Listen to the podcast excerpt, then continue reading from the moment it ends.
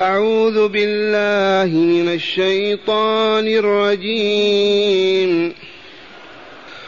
واتل عليهم نبأ الذي آتيناه آياتنا فانسلخ منها فانسلخ منها فأتبعه الشيطان فكان من الغاوين.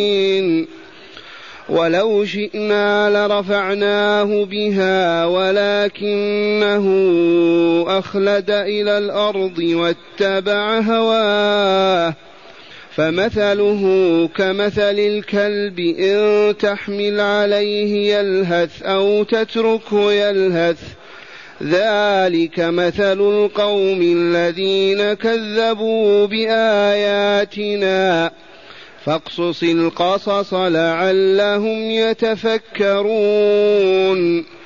ساء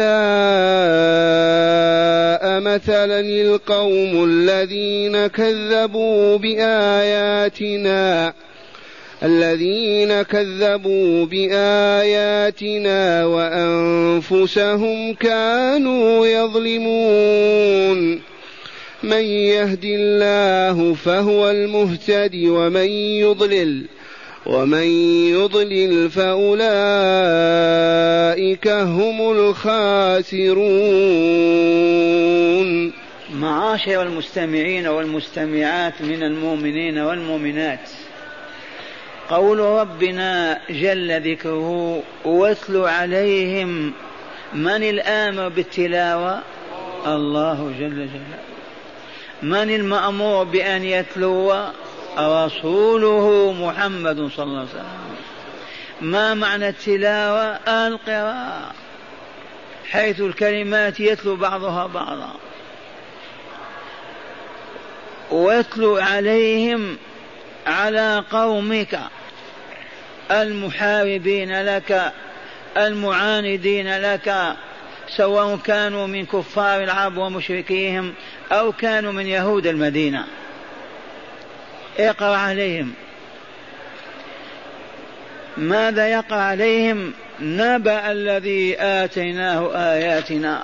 خبر. خبر الذي أعطيناه آياتنا التنزيلية. ففهمها وعرفها وعرف مصدرها. ثم استهوته الشياطين وغرته الدنيا بمفاتنها وركن إليها وترك عبادة ربه وتخلى عن الآداب والأخلاق التي يحبها ربه فانسلخ منها أي من الآيات انسلاخ الثوب من الجسم. تنزع ثوبك تترك تبقى عاري. أو انسلاخ الحية من أو الثعبان من جلدها. يترك الثعبان جلده ويمشي بعيدا. فانسلخ منها حينئذ أتبعه الشيطان. لما كان مع القرآن يطبقه ويعمل به كانت له مناعة حصانة ما استطاع الشيطان أن يستزله.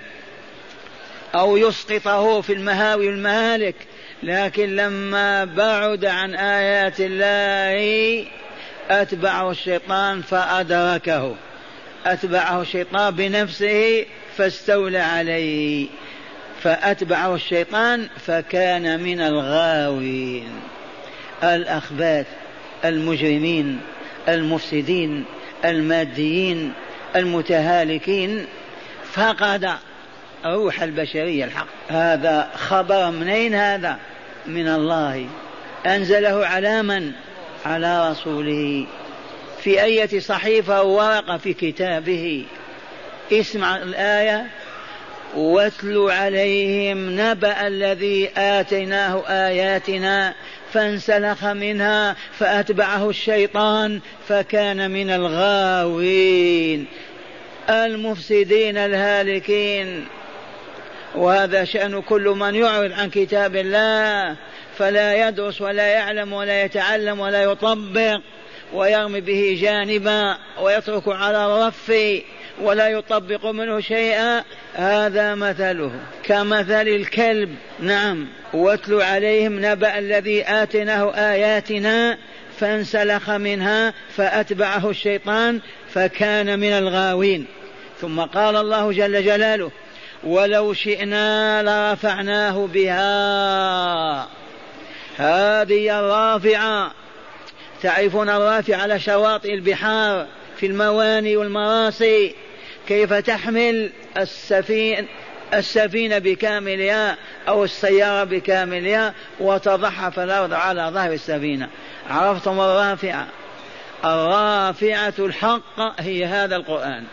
من لم ترفعه والله ما ارتفع. لو سئلت عن الرافعة ما هي؟ قل القرآن هو الرافعة يرفع الأمم اللاصقة بالأرض الهابطة في الحضيض إلى عنان السماء. وأدل دليل أن العرب كانوا ألصق الخلق بالأرض. ما إن عاشوا على نور القرآن خمسة وعشرين سنة حتى أصبحوا كالكواكب الزهر في السماء ساد للأبيض والأسود. من رفعهم بما رفعهم؟ بالاشتراكية بالديمقراطية بالسحر. بماذا؟ ما هي الرافعة؟ القرآن الكريم. إيمان به ودراسة وعمل وتطبيق. ولو شئنا لرفعناه بها رافعة البشر من حظوظ الأرض وهبوطها إلى السماء. هي هذا القرآن الكريم. من يشك في هذا المعنى؟ والله يقول ولو شئنا لرفعناه بها أو لو شئنا لصرفناه عن الإجرام والكذب والباطل وجعلناه يتلو كتاب الله ونجعل ذلك قدرا لكن الله وضع الأشياء ووضع لها سنن وأسباب. لو شاء لرفعه بها.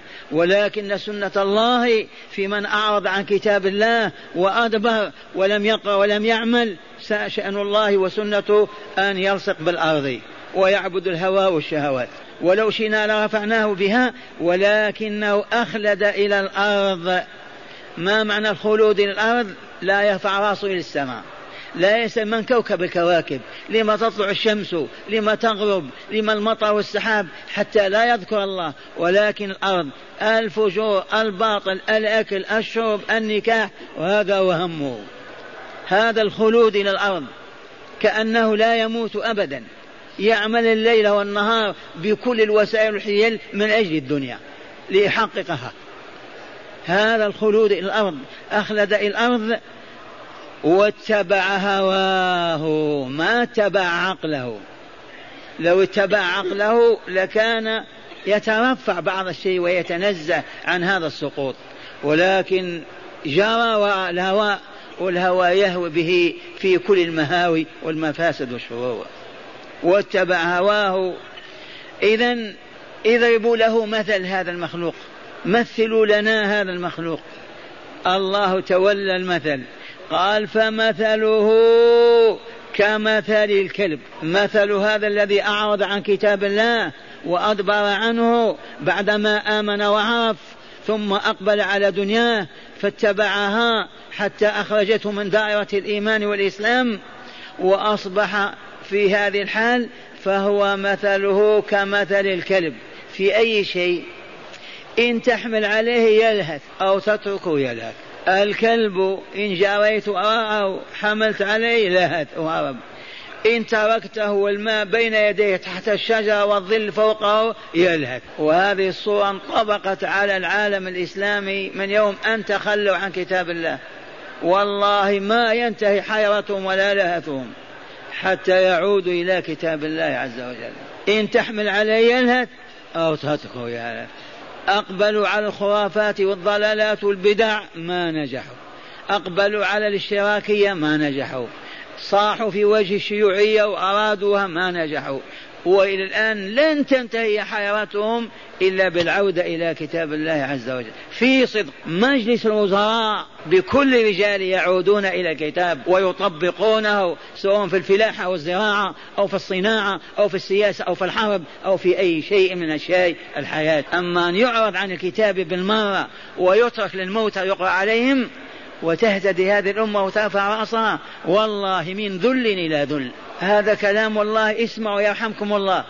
ولو شئنا لرفعناه بها ولكنه أخلد إلى الأرض لا يرى الآخرة ولا يفكر في شأنها أبدا.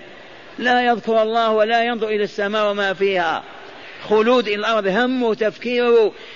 عشرين وزارة لا يتكلم فيها واحد بسم الله ولا يطالب بشرع الله إلا الدنيا فقط. إذا لم يكن هذا هو الخلود في الأرض ما هو؟ أخلد إلى الأرض واتبع هواه لو اتبعوا عقولهم لما استمروا على هذا الانحياز والبعد عن الله وعن دينه وشرعه. فمثله كمثل الكلب في أي شيء إن تحمل عليه وتجي وراءه يلهث وإلا لا. وإن تتركه يلهث. هل يستقل أو يستريح؟ ما يستريح. فوالله لن تستريح أمة الإسلام إلا إذا عادت إلى القرآن الكريم. أحبوا أم كرهوا أيما بلد إقليم أراد الله له خير أقبل على كتاب الله يطبقه دراسة وفهم وعمل وتطبيق إلا عز وساد وكمل وساده الأمن والطهر والصبر.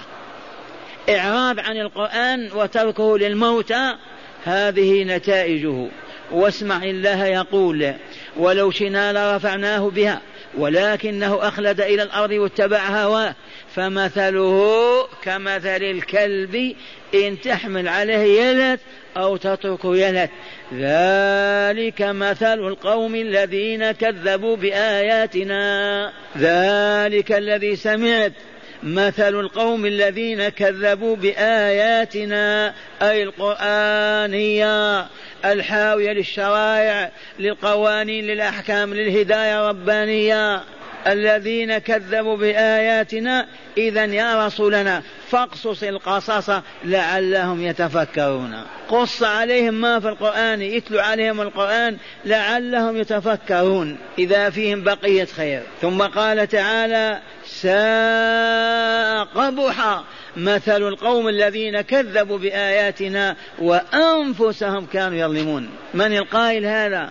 ساء قبح أشد القبح ما مثلا يضربه. هذا مثل الكلب. ساء مثل القوم اللي كذبوا بآياتنا وأنفسهم كانوا يظلمون. ما هم يظلمون الله؟ لكن ظلموا أنفسهم. عرضوها للهبوط والسقوط والوسخ والدمار والخراب في الدنيا والآخرة. ثم قال تعالى من يهدي الله فهو المهتدي. يا من يريد أن يهتدي اقرع باب الله قف بين يديه ابكي بين يديه اسأل الهداية اطلب الهداية يهديك الله عز وجل. أما تعرض وتستكبر ولا تبالي والله ما تهتدي. سنة الله من طلب أعطاه من أعرض عنه تركه وأهمله لا يمكن أنك ما تريد الله ويهديك الله إليه بل لا بد وأن تطلب هداية الله. ومعنى هذا هيا نتوب إلى الله عز وجل ونطلب هدايته. نقبل على كتابه دراسة وفهم بين النساء والرجال وتطبيق عملي اليوم والليلة وحينئذ تنظر هداية الله كيف تلوح وتتجلى. من يهدي الله فهو المهتدي ومن يضلل فأولئك هم الخاسرون. من أضله الله عن الطريق المسعد المنجي هو الخاسر. ومن هداه الله فسلك طريق السعادة والكمال سعد وكمل. ذي سنة الله عز وجل. هيا نسمع التفسير في الكتاب لتتأكدوا من صحة ما فهمتم. يقول تعالى لرسوله محمد صلى الله عليه وسلم واتل عليهم أي اقرأ على قومك وعلى كل من يبلغه هذا الكتاب أي القرآن من سائر الناس. إذ العبر بخصوص السبع وبعموم اللفظ بالعموم. نبأ الذي آتيناه آياتنا فانسلخ منها أي خبر الرجل الذي أعطيناه آياتنا تحمل الأدلة والحجج والشرائع والأحكام والآداب فتركها وابتعد عنها فلم يتلها ولم يفكر فيها ولم يعمل بها لا استدلالا ولا ولا تطبيقا إهمال كامل. إذا فأتبعه الشيطان أي لحقه وأدركه وتمكن منه إبليس. لماذا؟ لأنه بتخليه عن الآيات وجد الشيطان له طريقا وجد له طريقا إليه. فكان من الغاوين أي الضالين الفاسدين الهالكين. ضلال وفساد وهلاك. وقوله تعالى ولو شئنا لرفعناه بها. أي بالآيات إلى قمم المجد والكمال وإلى الدرجات العلى في الدار الآخرة.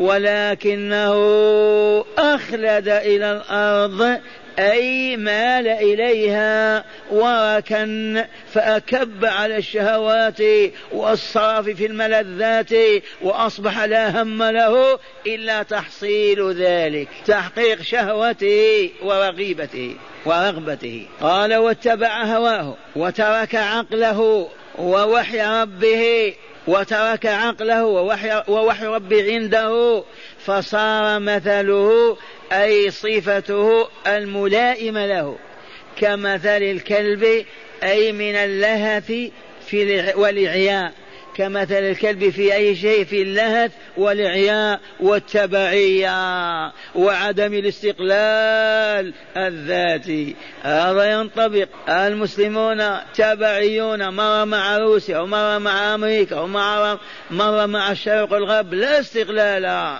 لماذا انقطعت صلتهم بالله؟ أعرضوا عن كتابه. فمثلوا كمثل الكلب أي في اللهث والإعياء والتبعية وعدم الاستقلال الذاتي.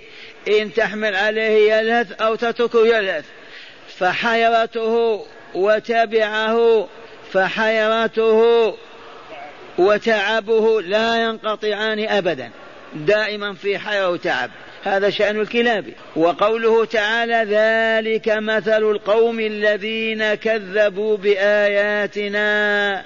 أي هذا المثل هذا المثل الذي ضربه تعالى لذلك الرجل الذي آتاه آياته فانسلخ منها وكان وكان من أمره ما قصصنا عليك مثل القوم الذين كذبوا بآياتنا في كل زمان ومكان.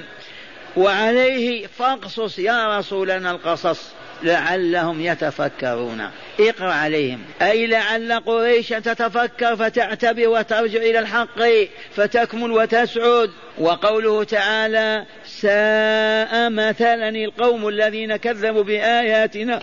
وأنفسهم كانوا يظلمون أي قبوحا مثلا مثل القوم الذين كذبوا بآياتنا فجحدوا بها حتى لا يوحدوا الله تعالى ولا يسلموا له قلوبهم ولا وجوههم بعبادته وطاعته.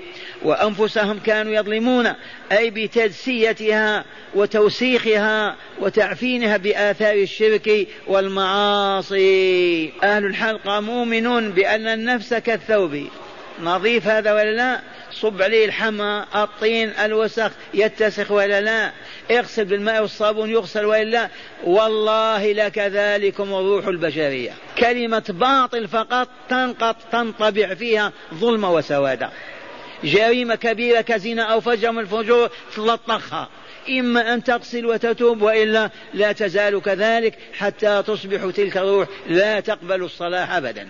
ولا تزكو ولا تطيب ولا تطهر. ساء مثلا القوم الذين كذبوا بآياتنا وأنفسهم كانوا يظلمون. أي قبح مثلا مثلا مثل القوم الذين كذبوا بآياتنا فجحدوا بها حتى لا يوحدوا الله تعالى ولا يسلموا له. وأنفسهم كانوا يظلمون بتجسيتها بآثار الشرك والمعاصي. وقوله تعالى من يهدي الله فهو المهتدي أي من وفقه الله تعالى للهداية فآمن وأسلم واستقام على منهج الحق فهو المهتدي بحق. ومن خذله الله لشدة إعراضه عن الحق وتكبره عنه فضل بإضلال الله تعالى له فأولئك هم الخاسرون. الخسران الحق المبين. خسران الدنيا لا سعادة ولا نجاة وخسران الآخرة عذاب الله في جهنم. كيف ترون هذه الآيات؟ قرآن وإلا لا؟ أسمعكم مرة ثانية تأملوا. واتل عليهم نبأ الذي آتيناه آياتنا فانسلخ منها فأتبعه الشيطان فكان من الغاوين. ولو شئنا لرفعناه بها ولكنه أخلد إلى الأرض واتبع هواه. فمثله كمثل الكلب إن تحمل عليه يلهث أو تتركه يلهث. ذلك مثل القوم الذين كذبوا بآياتنا. فاقصص القصص لعلهم يتفكرون. ساء مثلا القوم الذين كذبوا بآياتنا وأنفسهم كانوا يظلمون. من يهدي الله فهو المهتدي ومن يضلل فأولئك هم الخاسرون. معشر المستمعين هذا كلام الله وكلام من؟ والآن هيا نستنبط هداية هذه الآيات. كل آية لها هداية وإلا لا تهدي إلى الصراط المستقيم. أولا خطر شأن هذا الخبر الذي أمر تعالى رسوله أن يتلوه عن الناس. واتلو عليهم نبأ الذي آتينا آيته هذا الخبر له شأن عظيم ولا لا؟ وله خطر. خطر شأن هذا الخبر الذي أمر أمر تعالى رسوله أن يتلوه على الناس أبيضهم وأسودهم. من أين أخذنا هذا؟ من كلمة النبأ واتلو عليهم. نبأ! ما قال خبر. نبأ الذي آتيناه آياتنا. فإنه نبأ عظيم هذا. ثانيا ترك القرآن الكريم. القرآن تعرفونه في صدورنا وفي كتبنا. ترك القرآن الكريم بعدم تلاوته والتدبر فيه. بعدم تلاوته والتدبر فيه. هل مجالس الحكومات الإسلامية إذا انعقد مجلس الوزراء أو مجلس كذا يتلون بعض الآيات ويتدبرونها أسألكم بالله يحصل هذا. انعقد مجلس الوزراء. لماذا؟ آه يخافون أن يرجعوا عن مسابيرهم وعن سلوكهم. ما يقرؤونه؟ ترك القرآن الكريم بعدم تلاوة والتدبر فيه والتفكر فيما يحمل من الهدى والنور وترك العمل به مفض بالعبد إلى أن يكون هو صاحب المثل في هذه الآية. الذي يترك القرآن الكريم فلا يتلوه ولا يتدبره ولا يعمل به يصبح هو صاحب هذا المثل العظيم الموجود في الآية. كمثل الذي آتيناه آياتنا فانسلخ منها فأتبعه الشيطان فكان من الغاوين. مرة ثانية قال ثاني الهدايات ترك القرآن الكريم بعدم تلاوته والتدبر فيه وترك العمل به مفض بالعبد إلى أين؟ إلى أن يكون هو صاحب المثل في هذه الآية. فأولا يتمكن منه الشيطان. أول خطوة لمن أعرض عن كتاب الله لا تفكر ولا تلاوة ولا عمل. أول خطوة الشيطان يستولي عليه. فيصبح من الغواة جمع غاوي. الفاسد الهالك. فيصبح من الغواة وثانيا يخلد إلى الأرض. يصبح لا يفكر في الملكوت الأعلى. لا يذكر الدار الآخرة ولا كيف يصل إليها. أبدا همه الزراعة الفلاحة التجارة الطعام الشراب الأموال الميزانية طول العام ما في ذكر الله آمنا بالله. هذا القرآن أسألكم بالله يقرأ على الموت هذا. ولكن العدو الثالوث الأسود المكون من المجوسية واليهودية والصليبية عرفوا القرآن وما يحمل من الهدى. عرفوا الإسلام وما يقود أصحابه إلى السعادة والكمال. وعرفوا أن القرآن هو هداية. فصرفوا المسلمين عن القرآن فماتوا. فهبطوا ولصقوا بالأرض. فسادوهم وركبوهم واستذلوهم. وإلى الآن فوقهم يسودونهم ويتحكمون فيهم. ومشكلة تقع بين بلد وبلد إسلامي يرفعون شكواهم إلى الأمم المتحدة لا إلى الله. لا إله إلا الله. هيا نعود إلى القرآن. ما نستطيع يا شيخ. لما أرجلنا مكللة بالأغلال ولا كيف؟ مرة ثانية. بلغوا كل من تقدرون على إبلاغه. أنه لا نجاة لأمة الإسلام من هذه الورطة التي تورط فيها وهذا الضلال الذي ضلته وهذا الضعف وهذا العجز الذي ارتكبه وغطاه إلا بأن تعود إلى القرآن. كيف تعود إلى القرآن؟ الطريق أن يصدر من هو؟ وزير الداخلية. في أي بلد إسلامي. قرار رسمي للأمراء والمسؤولين على أنه إذا دقت الساعة السادسة مالت الشمس إلى الغروب سواء السادسة ولا الخامسة مالت الشمس إلى الغروب يقف العمل. أغلق باب دكانك أوقف صناعتك ألق المسحات من يدك يا فلاح انتهى العمل. من صلاة الفجر إلى الآن. ويتطهرون يتوضؤون ويحملون أطفالهم ونساءهم إلى بيت ربهم. وفي كل حي بيت يتسع لهم وفي كل قرية بيت لله جامع يتسع لهم. وإذا ضاق وسعوا باللبن والطوب والتراب لا بالحديد ولا بالإسمنت ثم يصلون المغرب النساء وراء والغلمان الأطفال كالملائكة صفوفا أمامهن والفحول أمامهم. إذا صلوا المغرب يجلس لهم المعلم المربي بكتاب الله وهدي رسوله صلى الله عليه وسلم فيتلو عليهم آية كهذه الآية ويأخذ يترنم بها وهم يرددونها في أنفسهم أطفالا ونساء ورجالا. ربع ساعة تحفظ وقل من لا يحفظها.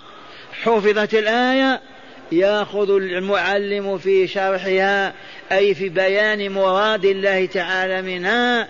كانت الآية تحمل عقيدة قالوا اعتقدوها لن تنحل من قلوبنا أبدا. إن كانت تحمل ادبا قال هذا من الليلة نتأدب به تحمل خلقا فاضلا. قال هذا الخلق نحن اهله من الآن نحن متخلقون به. الآية تأمر بواجب يجب أن نعرفه وأن نقوم به. الآية تنهى عن باطل عن خبيث عن حرام. على الفور نفهم ونعهد. لأنفسنا ألا نعود إليه. سنة من سنن الرسول حديث من أحاديثه صلى الله عليه وسلم يتلائم مع آية أمس يحفظ ويشرح وينوي كل مؤمن ومؤمنة العمل به.